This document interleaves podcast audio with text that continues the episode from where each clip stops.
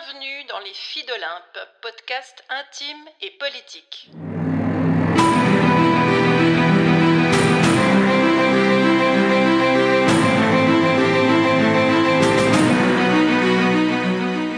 C'est reparti pour le défi J'envoie 2024. Chaque jour de janvier, un épisode et une contrainte narrative pour stimuler notre imagination, se lancer un pari et aiguiser votre acuité et peut-être votre fidélité. J'y participe pour la seconde fois avec une quarantaine de collègues de l'Académie du podcast. Je vous bricolerai des histoires et des rencontres, tout spécialement pour les filles d'Olympe que vous êtes, tout en vous lançant, bien sûr, quelques défis. C'est parti Bienvenue pour cette seconde partie de notre conversation avec Nathalie Piéguet autour des trois nanas, qui comprend donc Niki de Saint-Phal, Louise Bourgeois et Annette Messager. Nous reprenons la discussion au moment où Nathalie Piéguet va nous emmener en Ingadine mais vous verrez que ce ne sera pas la seule surprise de cet épisode. Alors, euh, dans votre euh, road trip suisse, vous avez passé par Fribourg, mais vous n'êtes pas allé qu'à Fribourg, vous êtes aussi allé ailleurs. Qu'est-ce qui vous a le plus surpris dans les découvertes que vous avez faites? Ce qui m'a le plus surpris, c'est euh, qu'elle soit restée presque un an en Engadine. C'était sans doute ce qui était le moins connu aussi. Enfin, en tout cas, moi, je ne savais pas trop. Mhm. Euh, parce qu'à Bâle, on sait que, qu'elle a installé le, musée euh, Tinguely, donc elle, elle, y est très représentée. j'avais vu l'Ange à Zurich, mais dans la gare de Zurich. À la gare de Zurich, absolument. mais le, ce séjour en Engadine, je ne me l'étais pas vraiment représenté. D'ailleurs, d'ailleurs elle, n'y a pas laissé de traces. Les, gens dans le village ne, le savent pas, ça, ça, ne, les intéresse pas. Mais qu'elle ait pu se, parce qu'elle elle était malade en fait, euh, elle a souffert euh, très tôt de, différentes euh, maladies qui, qui, étaient assez difficiles, mais en particulier de maladies pulmonaires qui étaient probablement liées au, à l'inhalation des produits chimiques contenu dans les cols, dans le polystyrène et dans la peinture. Donc elle, avait des affections pulmonaires assez graves.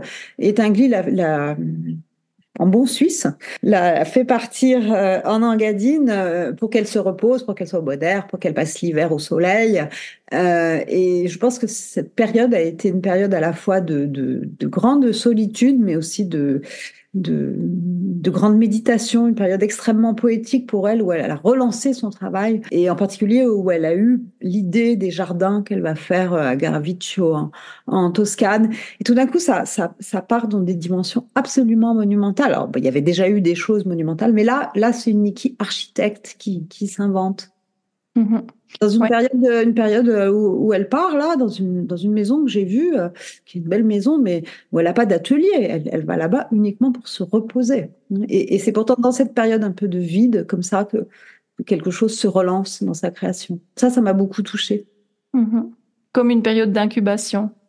Oui, et puis et puis euh, bon, on, a presque toutes, je pense, en tête euh, certaines images d'elle. C'est une très très belle femme. Elle a été mannequin. Euh, elle a énormément d'allure. elle est elle est née à Neuilly-sur-Seine, mais elle a passé toute sa jeunesse dans une famille richissime à New York. Et elle parle avec cet accent de grande dame, voilà. Et et de l'imaginer toute seule là-bas dans la neige, dans cet endroit si, si reculé, tellement loin de tout, ce qu'on peut imaginer avec des clichés liés à la mondanité de l'artiste, ça me la rendait. Euh, je sais pas, tout d'un coup, il y avait une espèce de vulnérabilité dans ce qui me touchait beaucoup.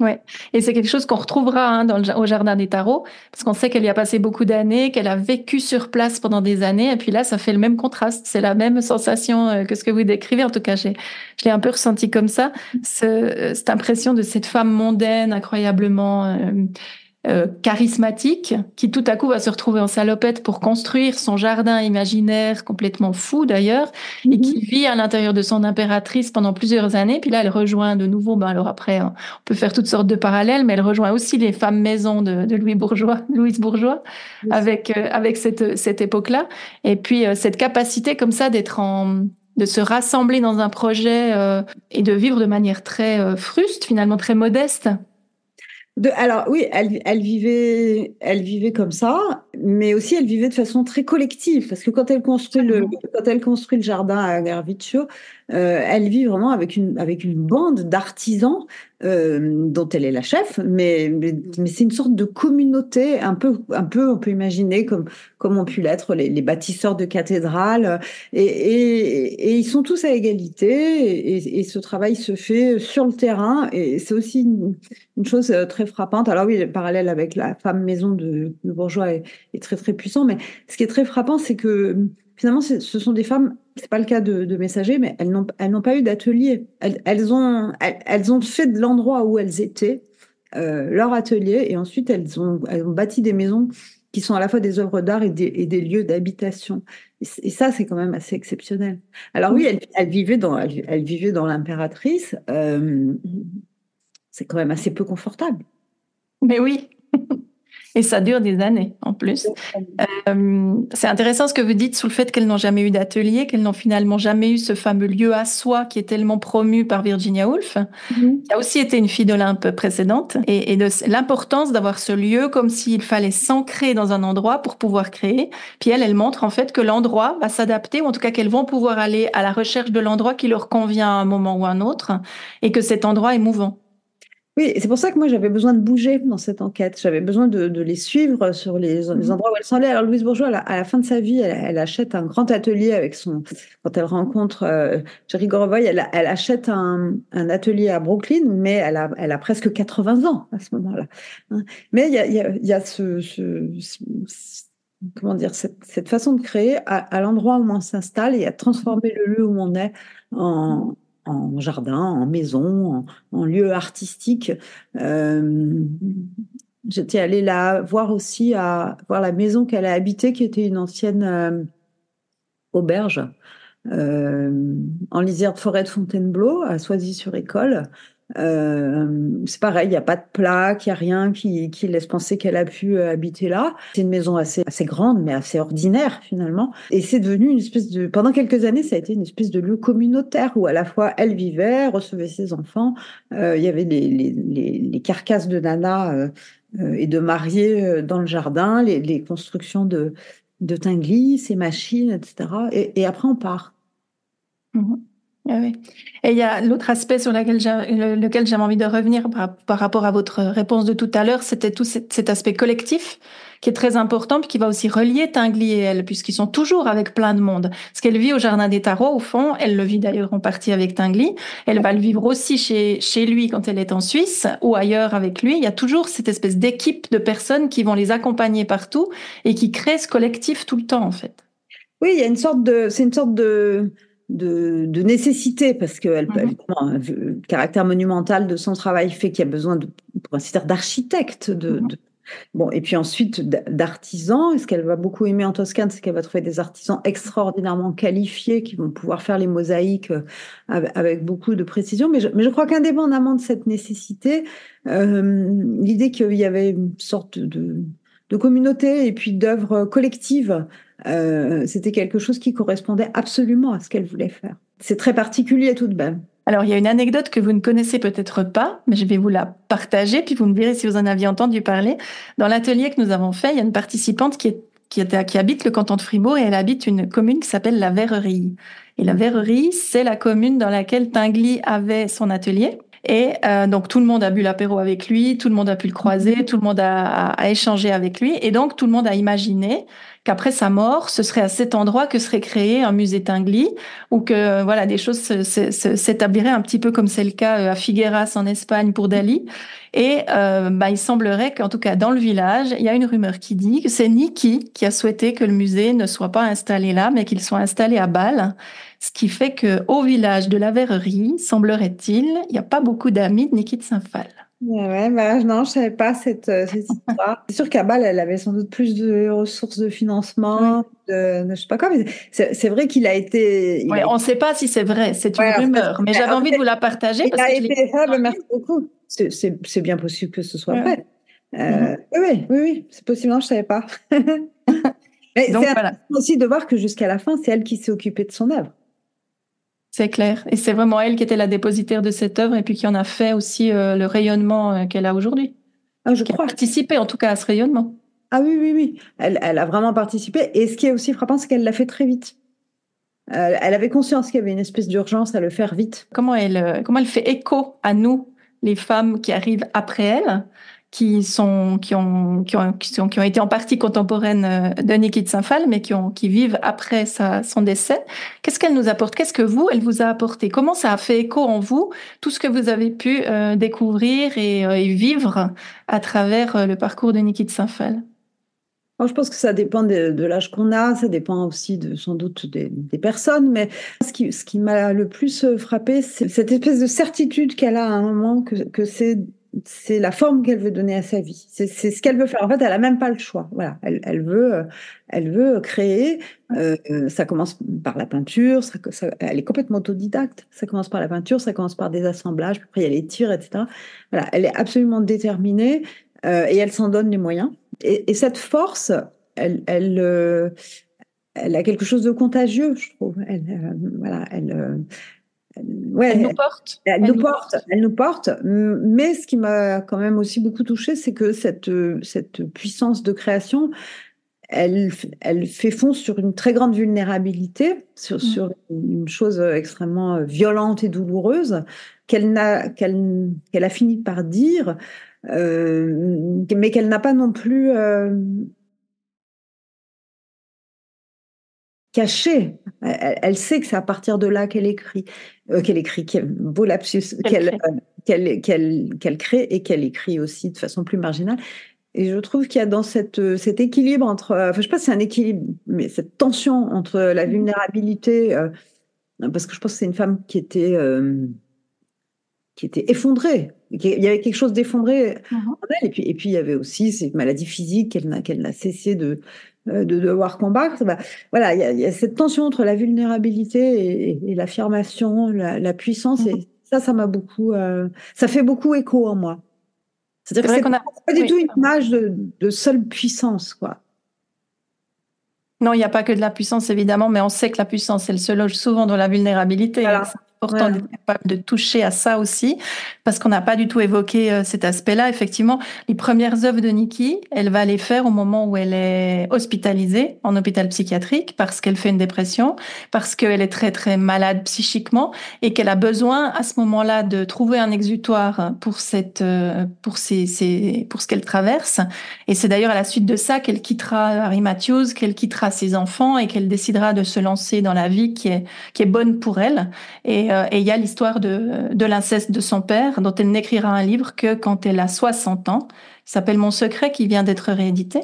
En effet, elle commence à créer quand, pendant qu'elle est internée à Nice. Elle a gardé des, séquelles, à la fois psychiques et physiques, de cette blessure d'enfance, en particulier des migraines qui revenaient à, une espèce d'heure fixe. Et elle en parle, euh, donc elle, elle a été euh, victime d'inceste de la part de son père. Ce qui est extraordinairement violent, c'est que à la fois euh, les médecins et l'entourage veulent, veulent qu'elle ne le dise pas. Et, la traite de folle. Alors Tinguely la croit, sa mère la croit, sans doute que ça, ça lui sauve la vie, parce que si on n'avait pas cru, on peut se demander quand même comment ça serait fini. Et elle attend très longtemps pour en parler, elle attend d'être grand-mère, en fait.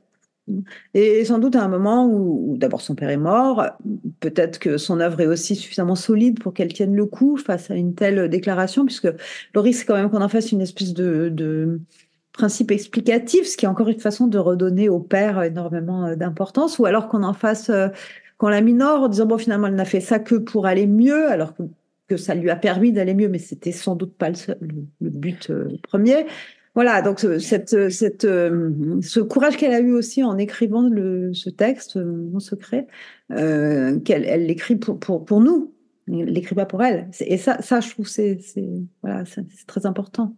C'est très important et ça témoigne encore une fois de tout ce qu'on vient de, de, partager, tout ce que vous avez pu mm-hmm.